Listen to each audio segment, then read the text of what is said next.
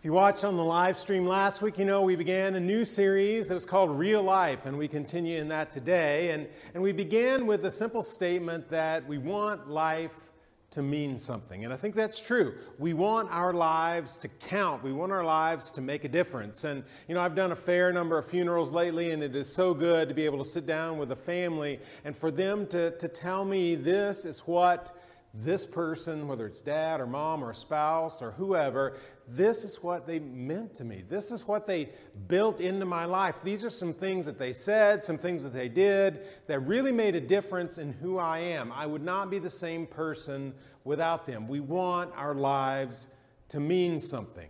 And then last week we began to think about okay, what does that look like? And we talked about the fact if you want life to be meaningful, you got to start with Jesus.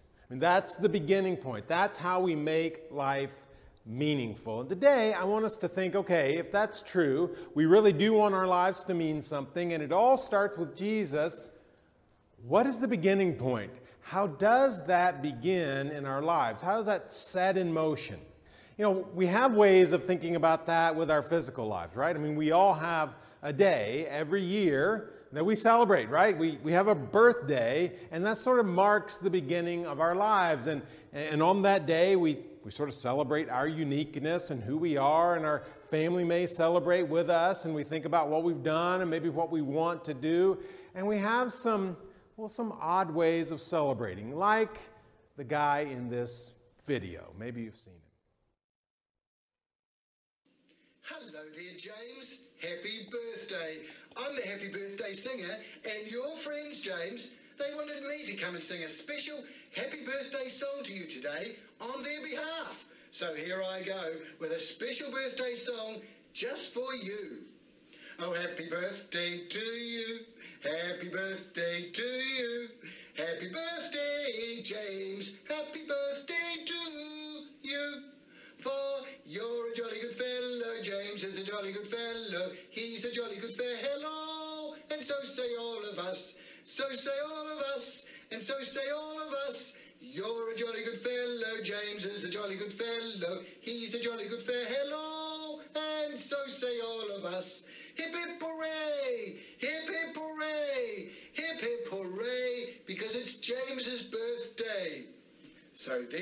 special song, sung by me, but from your friends, just for you on your birthday. So you have a great day, have a lot of fun, and next year, James, if you're lucky, your friends just might send me back again to sing another happy birthday song to you. Goodbye, have fun, it's your birthday. James, you're looking good and so young. That's becoming a tradition in our family. He's sung that with 4,000 names now. So if you would like to download that from YouTube and play it for one of your loved ones, you can do that as well. What a thrill, right? And there's not much more awkward to me than sitting in front of a cake with people singing a song to me, but that's what we do for birthdays, right? That's how we celebrate. We don't really have ways of celebrating like our, the beginning of our spiritual lives, do we? Now, I'm not proposing a song for that. Let's don't add to that, okay? But how do we think about that? How do we think about the beginning of our spiritual life? That's what I would like for us to think about a little bit today. Where does it start?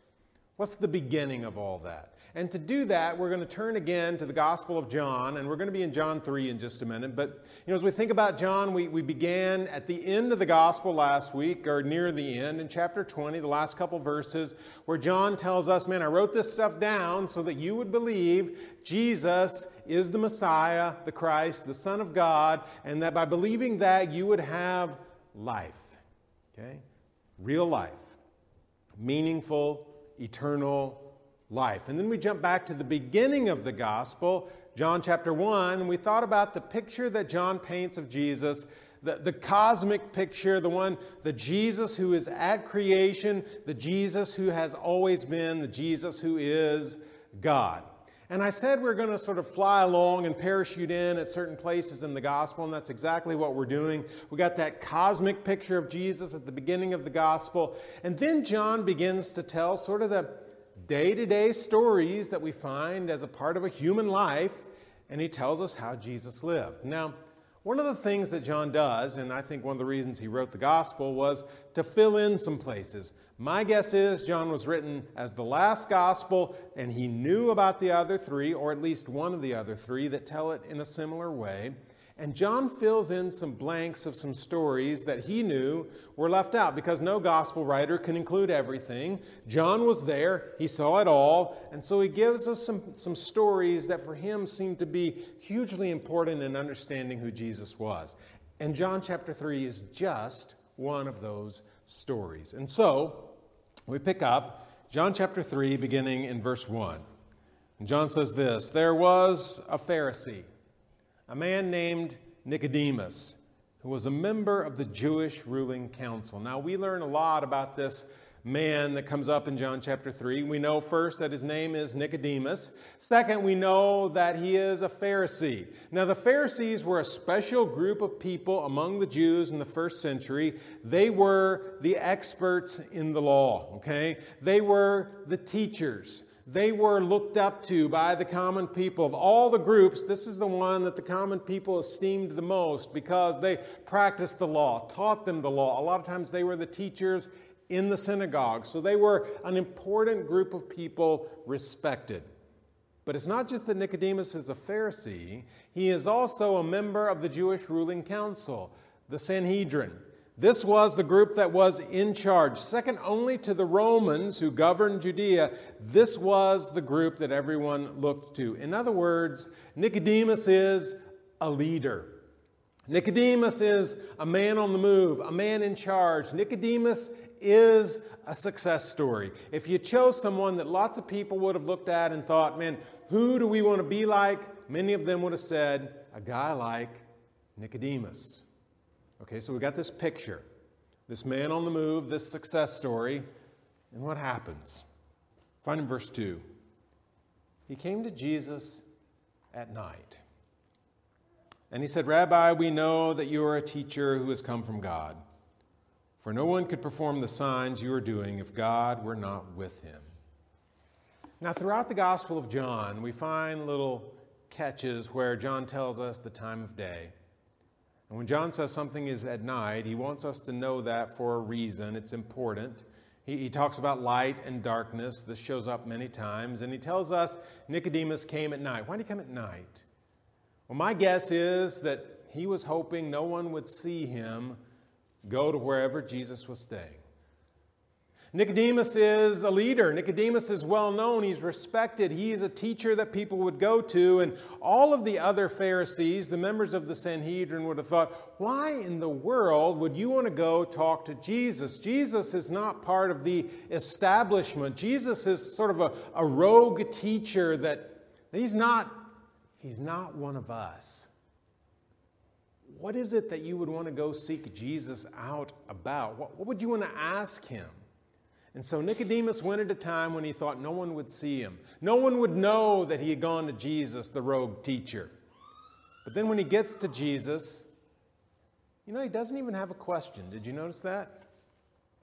He doesn't come up and ask Jesus to sort of delineate some important point in the law. He doesn't ask him where his power is from. He just says, I can tell that God is with you because no one could do what you do without the power of God at work in them. And he just he just sort of lets that hang in the air, waiting for Jesus to respond. And Jesus does. Verse 3 Jesus replied, Very truly I tell you, no one can see the kingdom of God unless they are born again. Hey, Nicodemus, if, if you're looking to somehow participate in what God is doing in me, if you want to be part of the kingdom of God, this is how you do it. Nicodemus, you got to be born again. Now, that's a phrase that in our culture has come to carry fair amount of baggage, right? I mean, some people talk about I'm a born again Christian, and and that seems to be important to Jesus, so it matters. And they mean a certain number of things by that. Some people almost use it as an insult, a pejorative. Those born again Christians, what do they think? That kind of thing. So it carries a lot with it. So, what, what does it mean? Well, Nicodemus didn't know what it meant. Because Nicodemus, when Jesus says you got to be born again, sort of goes, that's like, Jesus, don't you get that's like impossible, right? I mean, that's not physically possible. How can that happen? And you know, we have, we have like one birthday and not two, so this is just no way this happens. That phrase, born again. The word that's translated again there is the Greek word anothen, which is commonly used as a way to say again, but is also used to say from above. Jesus says, You got to be born again, Nicodemus. You got to be born from above. This is God at work, God in heaven, God above, God beyond us. You got to be born again. You got to be born from above. This is a different kind of birth, Nicodemus. Jesus explains it a little bit in verse 5. He says, Very truly I tell you, no one can enter the kingdom of God unless they are born of water and spirit. Well, that clears it up, right? Born again, born of water and spirit. What does that mean? Scholars have debated that a lot in the last 2,000 years. The best sense I can make of it is Jesus is saying, got to be born water physically. I mean, we talk about water broken even now, right? You got to be born physically, and then you got to have another birth. Born again, born from above, born of the Spirit, God's Spirit at work in you. You need a new birth. You need something to change, and it's within your soul that the changes need to take place. God is offering you new life, but it's not just a new start to this physical life, but a new spiritual life. Jesus goes on in verse 8. He says, The wind blows wherever it pleases. You hear its sound, but you cannot tell where it comes from or where it is going. So it is with everyone born of the Spirit. And Jesus is using a little bit of a play on words, the word for spirit and the word for wind, same word in Greek. And so he's telling him, you know what? Now, you don't know exactly what the wind's going to do, right? I mean, it blows around, and maybe you know sort of the direction it's coming from. Maybe you don't. You don't know who else it's going to blow on. And it's a little bit like that with us. The Spirit's at work, and what we have to do is not predict it, not control it, but let it be. Submit to it.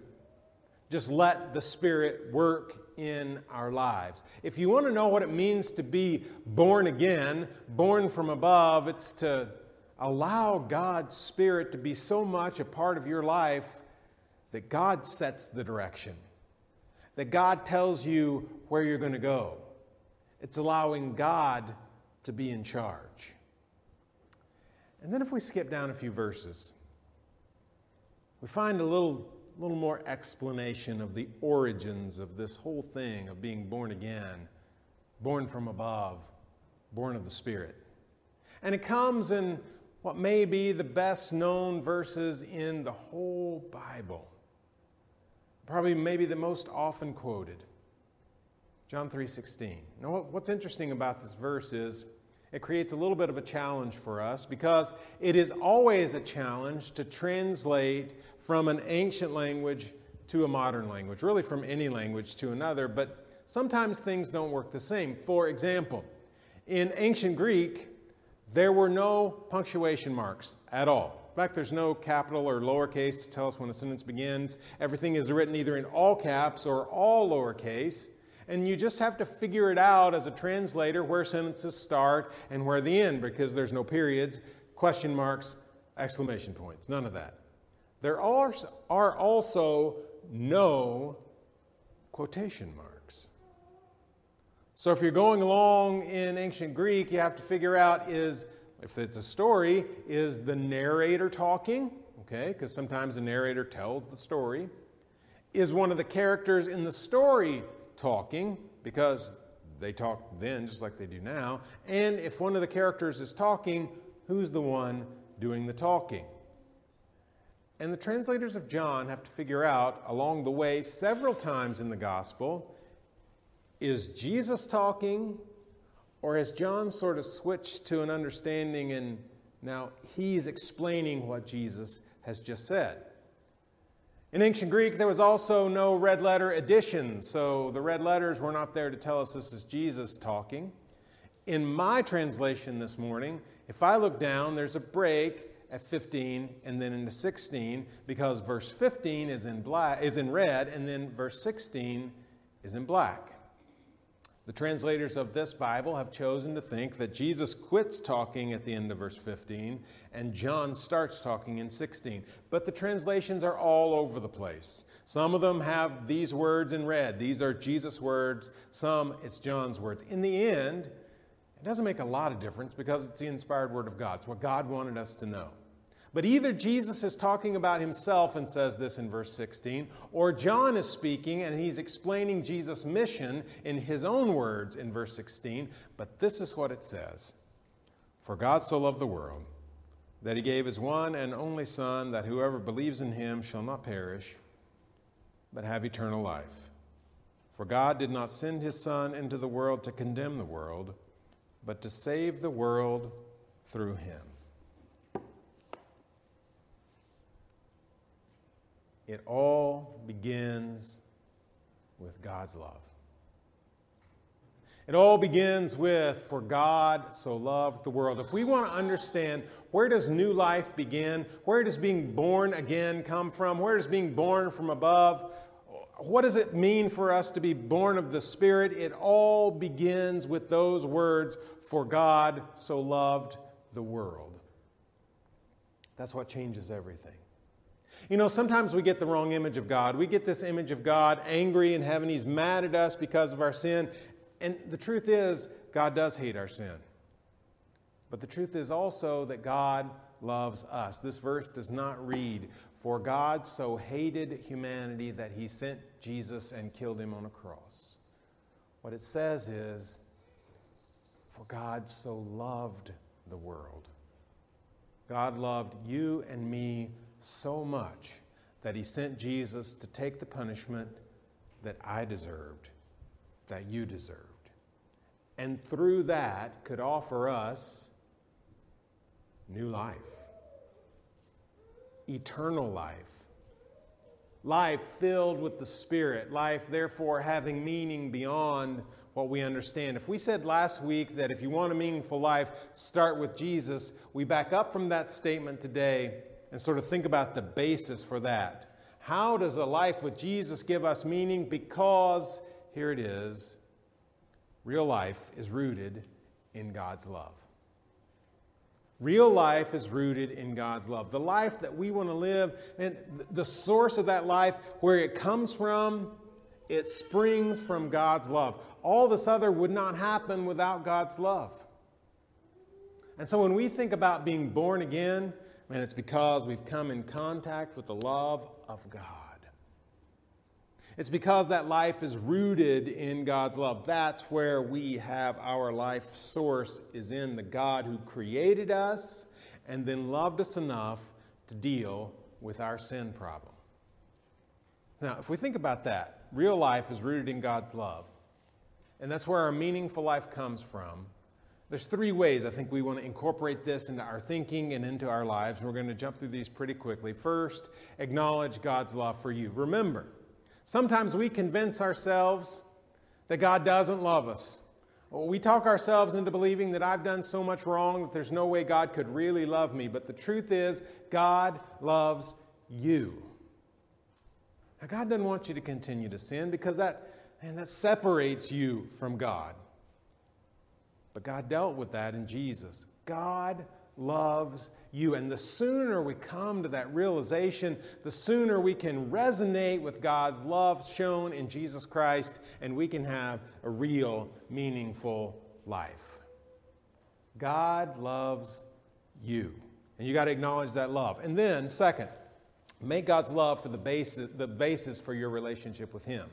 So that's how we understand God. That's how we relate to God. That's how we live our lives with God is that we are being filled with his love and therefore filled with his spirit, and that's what makes us born again, born from above. That's what changes us is God's spirit changing who we are. And if we think about that, we're just really reflecting God's love for us back to him. And we as a church talk about loving God and loving others, and that leads us to the third of these, and that's to make God's love the basis for your relationship with others. And we are, our job is to reflect God's love shown to us to the people around us, to share that same love, because God has, God has changed us so much. God has given us new life, life that looks forward to eternity. And we want the people around us to know that.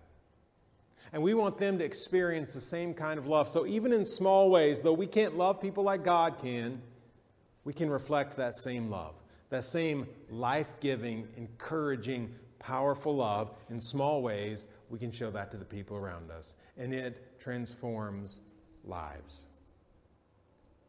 We've been given this great gift this gift of God's love, this gift of being born again born from above. And God is just waiting to fill us with His Spirit, to change how we live this life as it anticipates spending eternity praising Him. He's invited you into this, and it's up to us to accept it. Let's pray together. God, thanks so much for offering us new life real life, the life you want us to live. And so, God, we pray that we'll open our hearts enough to receive it so that we can be continually born again, born from above, ready to live the life you've called us to live. And God, we pray it in Jesus' name.